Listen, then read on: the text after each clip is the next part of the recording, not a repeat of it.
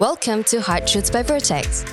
This is where we peel the layers and uncover raw, unobvious industry insights and venture capital knowledge across Southeast Asia and India. We interview some of the world's top leaders in tech, innovation, and capital formation to hear the stories of enlightening discoveries, as well as aha moments to help early stage entrepreneurs navigate their building journey. If you like what you hear, please click follow or subscribe Hi, I'm Elise Tan, and I'm your host for this episode of Hard Truth by Vertex podcast. So I'm really glad to have Ameve Sharma, uh, founder and CEO of Kapiva. So Kapiva is a modern uh, Ayurvedic brand and a leading one in India. We invested in Kapiva a while ago. So today we're going to learn more about what Amit has been up to, as well as um, learn more about this space in the health and wellness. So Ameve, nice to meet you. Pleasure to be here, Elise. Thanks for having me. You really come with a certain experience that um, maybe other founders didn't have. So maybe you can quickly tell us more about, um, you know, what was your journey before Kapiva? Sure. Uh, so yeah, Elise. So I grew up uh, in Calcutta. I did my undergrad in the US at NYU. Uh, post my undergrad, actually, like I said, my family has been involved in manufacturing and selling Ayurvedic products almost about now 105 plus years, right?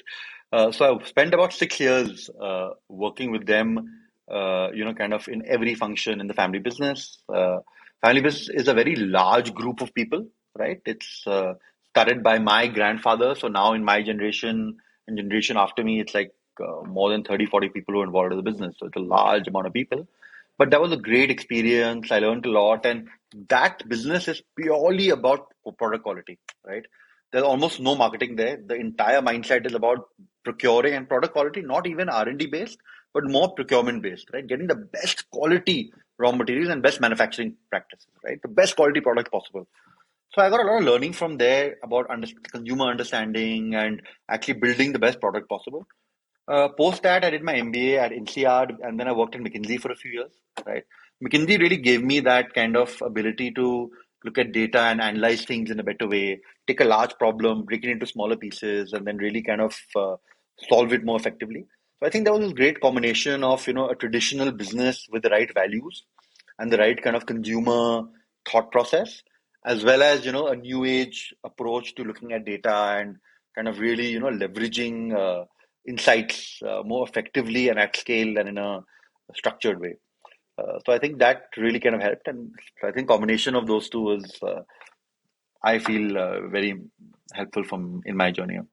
How did you discover that this is an opportunity to start Kapiva, and then uh, when was that? Sure. So, Elise, uh, you know, Ayurveda, which is India's traditional medicine system, is a very very large category in India. But what we saw, you know, a few years ago was that it was still a very traditional category, catering to primarily primarily a older generation, and there was a gap, you know, which needed to be bridged for the younger generation to actually start using and uh, you know consuming Ayurvedic uh, products and medicines. Right, Ayurveda done right requires guidance. Ayurveda done right requires a lot of focus on sourcing and ingredients and things like that. I was a big believer in Ayurveda, and I noticed that everybody that I knew in my age group believed in Ayurveda, but nobody was currently using Ayurveda, right? At the same time, there was this funny, uh, you know, conundrum where people were suffering from more and more lifestyle issues, right? So we saw things like, you know, hair fall, uh, weight, sugar, right, blood pressure. These were problems people are getting at a younger and younger age. Ayurveda has very good solutions to these problems, primarily through good nutrition. And people wanted to take Ayurveda, but they didn't know how to. So I would get so many calls, right? Just random calls that, hey, you know what? Uh, I'm getting high sugar. I have pre-diabetes.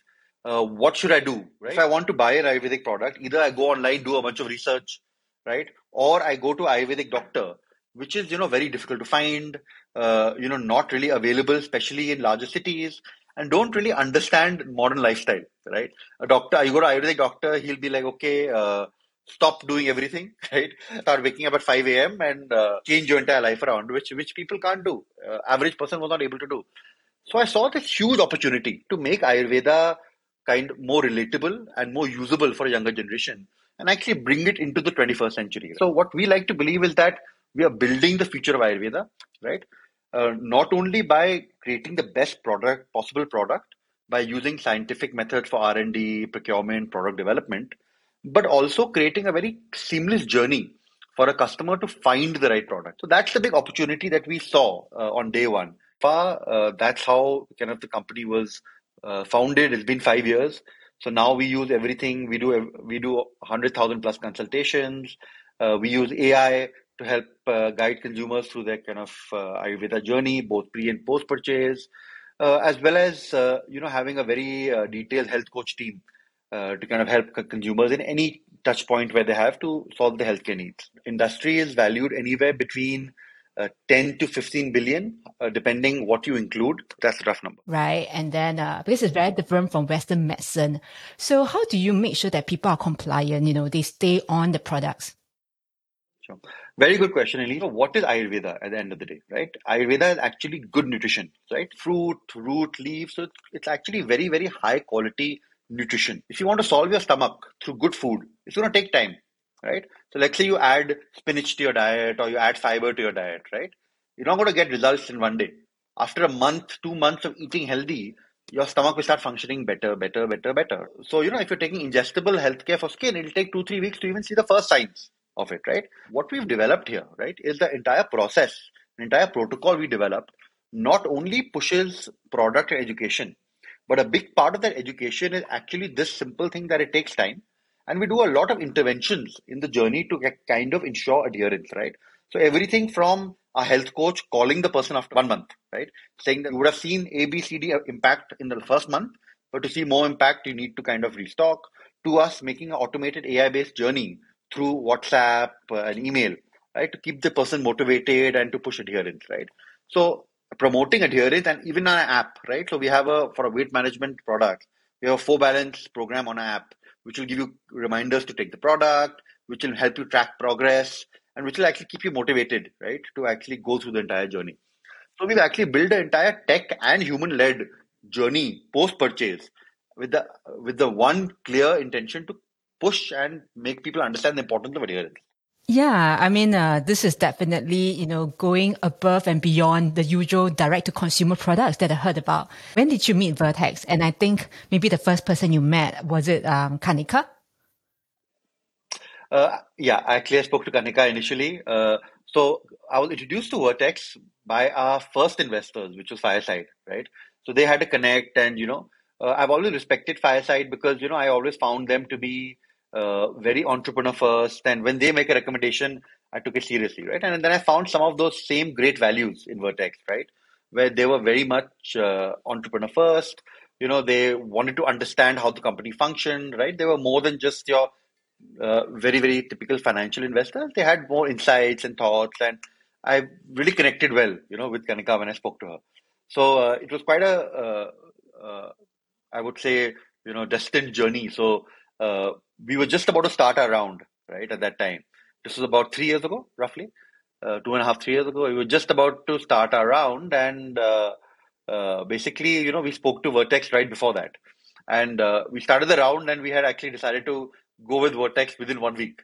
So we didn't actually end up. Uh, so we it moved really quickly, and yeah, I haven't looked back since. I think uh, it's been a fantastic journey. They've been really supportive. You know, there have been times in the business where we've had to take a few decisions, and you know, I've come to the board and told them that you know, uh, uh, we need to kind of do a few things which you know, average investor might balk at. But I think they were very, very supportive, and it's paid off. That's great to know. And I think that um, definitely Kanika has been a you know great partner for Vertex. She's been bringing a lot of great brands, D2C and other verticals, startups to our uh, Vertex family. Yeah. I also know that uh, you got Malaika Arora, who is a you know fitness guru on board. So that's amazing. How did you manage to you know convince her to be on board? I never wanted to get celebrities on board. Wanted us to be expert led you know not celebrity led right either expert led or genuinely people who are using the product right i want them to talk about their experiences right that's always been my belief uh, so you know i was initially very clear that celebrity is something a path we don't want to go down right But funnily enough, I met Malaika through another entrepreneur, and it turns out she was one of our first consumers. So she started using Kapiva back in 2017, right? And uh, I, and I met her and I started talking to her, and she's like, "Oh, I love your products," and she actually had a little book, an Ayurveda book, which she would follow. So I realized very quickly that she's a genuine user of Ayurveda, right? She's not somebody who's going to come and just endorse the brand, right? If she's coming on board, she's saying she's saying it, and she's an actual consumer of this product. So then I found that to be a much better fit, right? So that's how the relationship started. And uh, at that time, we have we were just launching our skin and hair vertical, right? Which was primarily a very different take on skin and hair. So the whole point of view of Ayurveda is that your skin is the organ, right? What you put on it only lasts for 28 days. So if you want complete skin health, ingesting is more important than what you put on it, right? Because that that will actually help your overall health of your skin to get better. So uh, she came on board to help us launch that vertical. Uh, it was a very successful launch. She helped us kind of grow that very aggressively. And I think the reason was that she was a genuine customer and she was a genuine user. So it worked out well. Yeah, I think it's amazing to know that she's one of your first supporter and now being invested in the brand. And uh, I'm just wondering, you know, it has been almost six years. What are some of the hard truths you learned along the way in building, you know, a, a high performing D2C brand? You know, I think a couple of things that immediately come into mind, right? Uh, at least if I think about it, is that I think uh, when you want to build something, right? I think a lot of uh, companies in the early days don't focus enough on product. I think that's the first thing I'll say, right? I think a lot of people focus a lot on, okay, how do I market this product? You know, how do I sell this product, right? But you really need to get into the nuts and bolts, right? Of what is the product and is it the best product that I can potentially make, right? So we spend a lot of time and effort into everything from procuring the right raw material to making sure the formulation is best in class, doing clinical studies on the formulations, uh, doing a lot of consumer tests and consumer feedback, right? Taking that very, very seriously. So I think uh, what I noticed today is that to some extent, you know, people need to spend a little bit more blood, sweat, and tears on the product itself, right? Uh, and it might take longer to go to market, but you know, you'll be able to kind of go to market a lot faster. I think the second hard truth is that you know, product market fit is something that you really need to spend time and effort building, right? Many companies that I saw, right, uh, today is that to some extent they have maybe 70, 75% product market fit, right? But uh, they are able to grow through funding, through burn, right? Uh, so to some extent that masks real product market fit. You know what I mean? So I would tell companies that, hey, you know, spend a lot of time making sure that you've actually built a product that is exactly what the consumer needs. And you've built a product that actually is solving a truly solving a consumer pain point, right? Enough for a consumer to actually pay a premium for it without getting a significant amount of discount advertising, right? So spend that extra time figuring out product market fit. There's a lot of smaller things like importance of data, uh, importance of customer understanding and the voice of customer. But I think uh, those are the two main things that come to mind uh, for uh, building a successful startup. Definitely made a lot of sense. And I love the product led approach because that really kind of build a good foundation for the business. You also mentioned about how, I guess, um, you really built everything from from ground up, you know, instead of really, uh, you know, looking for brand advocates and all that, because this could be really short term kind of uh, marketing strategy. So yeah, so I really like that. So how many SKU do, does a Kapiva now have? So we have a very large R&D team where we are constantly trying out new products, new formulations, right? So on our own D2C website, we would also have about 20, 25 products which are on soft launch phase at any given time right? So soft launch means that we've done our R&D, we've done our consumer work, but we, we're not marketing that product. We're actually still assessing product market fit. So the process we follow is, so we have about 40 SKUs officially being marketed, being sold, out of which five get the majority of kind of uh, revenue and marketing. And then we have about any given time, 20, 25 products, which are developed fully, but are still finding the exact product market fit. So they're available. R&D has built them, but they're not being marketed. That's the overall structure that we follow. That's cool. And would you say that your consumers are mainly from tier one cities or you have now also expanded to tier two, tier three? So When we started the company a few years ago, right, uh, the thought process was that, okay, we are roughly about 30 to 40% premium, right, to let's say a mass brand. So obviously the customer who's going to buy us is going to be more from a metro or from a tier one city, right? Uh, so a lot of our marketing, a lot of our D2C, we was focused towards tier one, right? But uh, about two years ago, we started finding that organically tier two, tier three started growing more and more and more. So in the last year, we started kind of investing more into tier two, tier three. And you'll be surprised to know that on our own website, for example, majority of revenue comes from tier two, tier three now. So about 55%. So only about 45% comes from metro tier one. And the reason is that, uh, number one, what we find is that if your product is deli- delivering a health benefit, people are very much willing to pay a premium. The second thing that we kind of uh, found was that there is also a lack of choice in uh, tier two, tier three cities, right? So in tier one cities, you know, people like our products are available much easier in offline as well, right?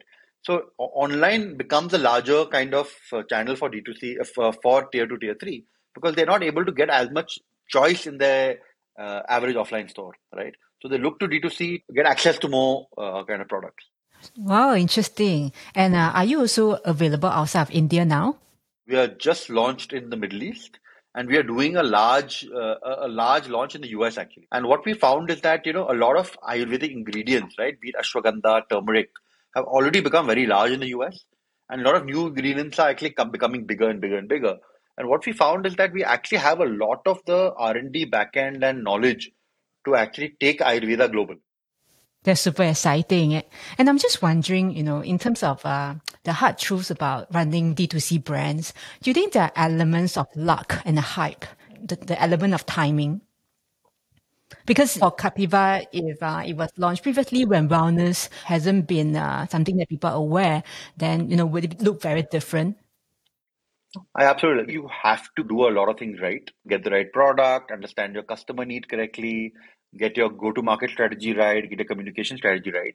But you can get all of those things right. But if the macroeconomic factors are not with you, you will it's very almost impossible to succeed. I think there are a lot of people who've done a fantastic job, but they were not there at the right place at the right time. So they so they struggled. So I think one big uh, factor for us has definitely been that we've done this at the right time when the people are more people are getting more and more conscious about healthcare. People are actually spending more and more on you know living healthy, and also there's a generally la- larger need for healthcare supplements, right? Because the fact of the matter is that we are working longer hours than ever before.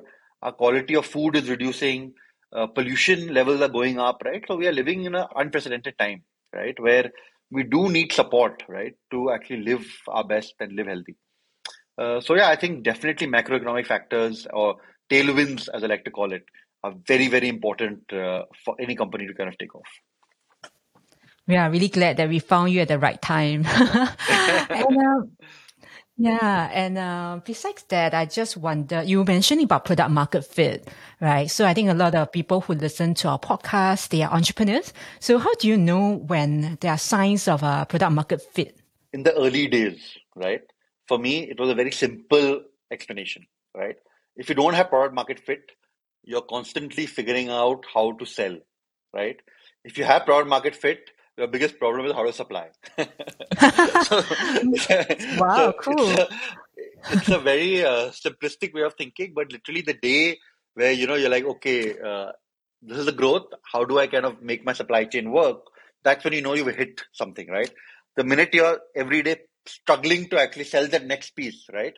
It's not because you're doing a bad job. It's probably because your the problem, the value proposition you're offering is not something that people are responding to, right?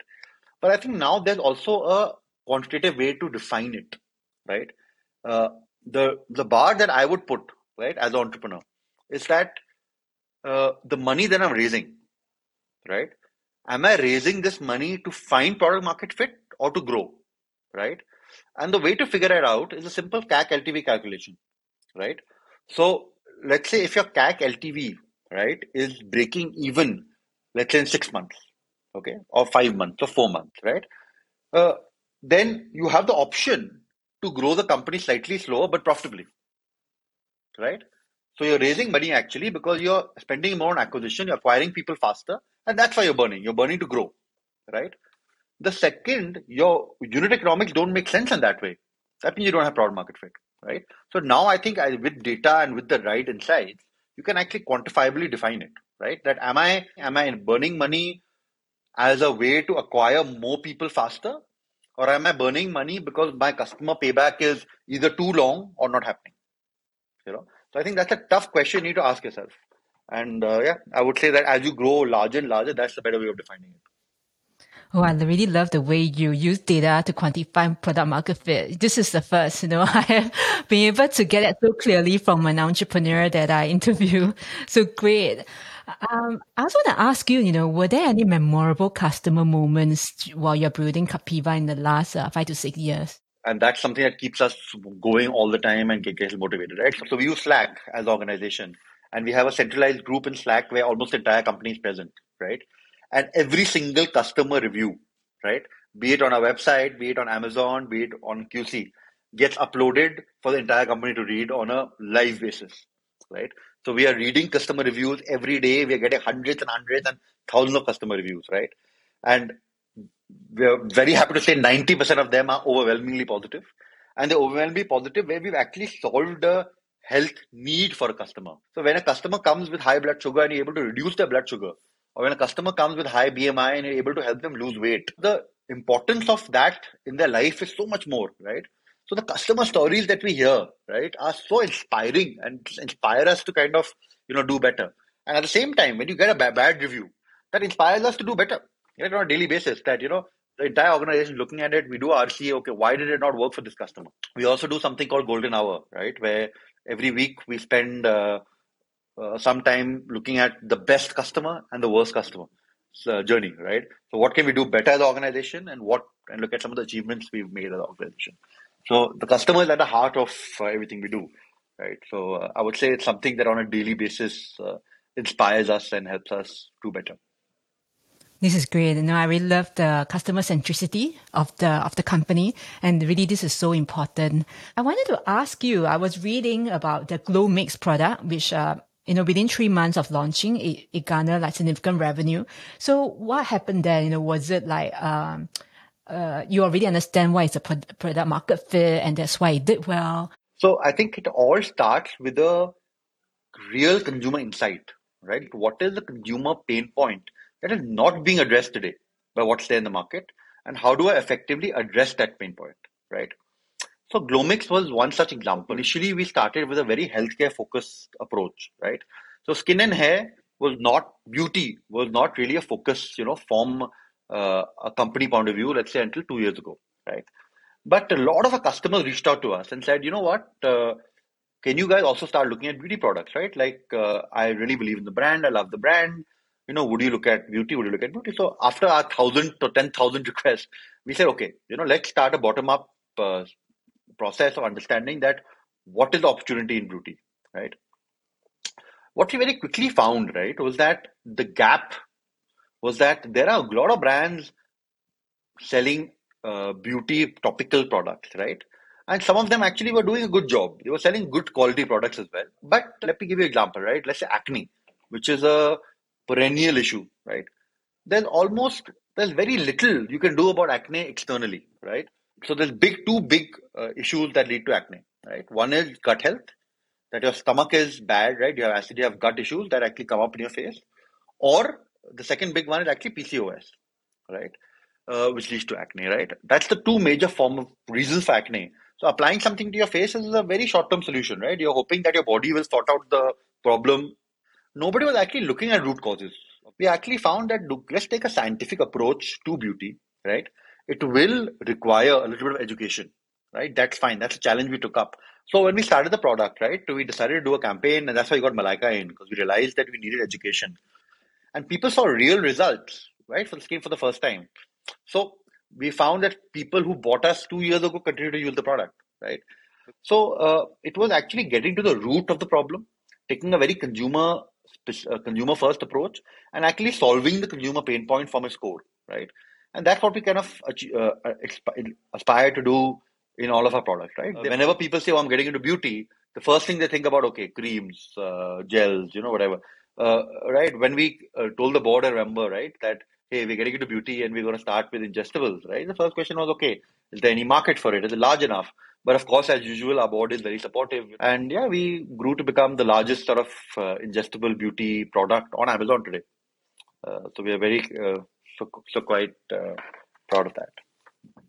Yeah, amazing. Uh, you literally help customers to get that glow from within and uh, in a sustainable way. So I think that is amazing. You uh, mentioned about Vertex and Fireside Ventures. For a new entrepreneur who is fundraising, how, what kind of uh, advice would you give him or her about finding a good, you know, investor partner fit? I think solving for uh, valuation backfires, right? Primarily because the higher the valuation you take, the more pressure you put on yourself, right, to grow. Uh, if you've told if you've taken a very very high valuation then basically the promise is that oh i'm going to grow 10x right? Uh, but if you don't have the visibility if you have the visibility to grow 10x then by all means do it right? If you know exactly what you're going to do. But in a consumer business like ours right i think 3x is the right 2 to 3x is the right number simply because you know you need to grow sustainably you need to acquire customers sustainably right?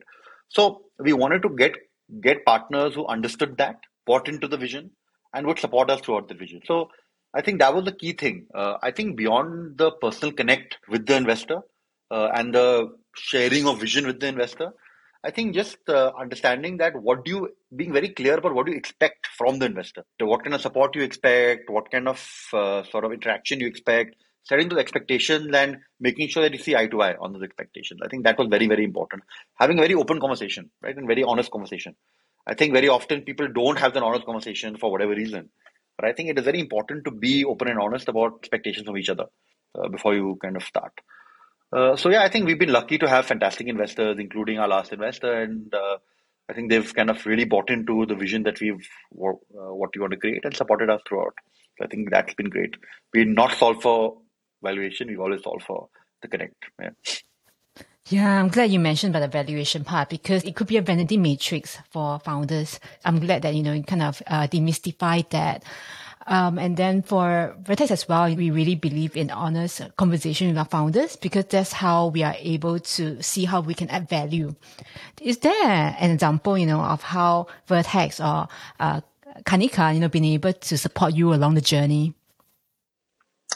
Yeah, I think multiple examples. Uh, just a couple of them come to my mind, right? So, uh, you know, COVID was a time where uh, we saw a huge jump in immunity sales, right?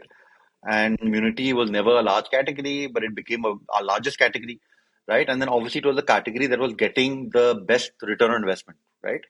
So obviously, as COVID kind of grew, we were very conscious about it. That we wanted to make sure that we were never overselling, but still it became a large category for us. And it was where most of our acquisition funnels were targeted.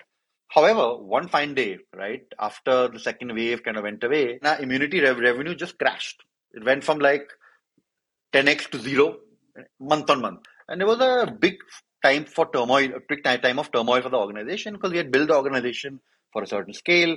We suddenly lost almost 30% of our revenue, 40% of revenue overnight, right? But you know what I realized very quickly was that uh, we need to take a step back, right? And we re- need to kind of look at our strategy again, and we need a breather for that, right? We need to take the right decision, and that we need a month, where pro- month or maybe even two months, you know, where things will be on the lower side.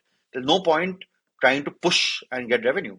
And then, you know, I went to the board uh, and obviously Kanika with the feedback. I thought the reaction would be very strong from their point. I'm saying, uh, you guys, you got to give me two months, right? Where we need to kind of reassess our strategy because immunity just fallen off a cliff and uh, they were extremely supportive. Right? They turned around and said, "Yes, man, we get it. Makes sense. We got to do what's right for the company long term. It's not about one month. It's about uh, six months, right?" And honestly, at least right at that point, it would have not been unjustified for an investor to be like, "No, you can't do this." A lot of investors would have done that, right? That no, you have to worry. You cannot just lose revenue in two months. You know, if we had done that, we would have been in probably terrible shape today.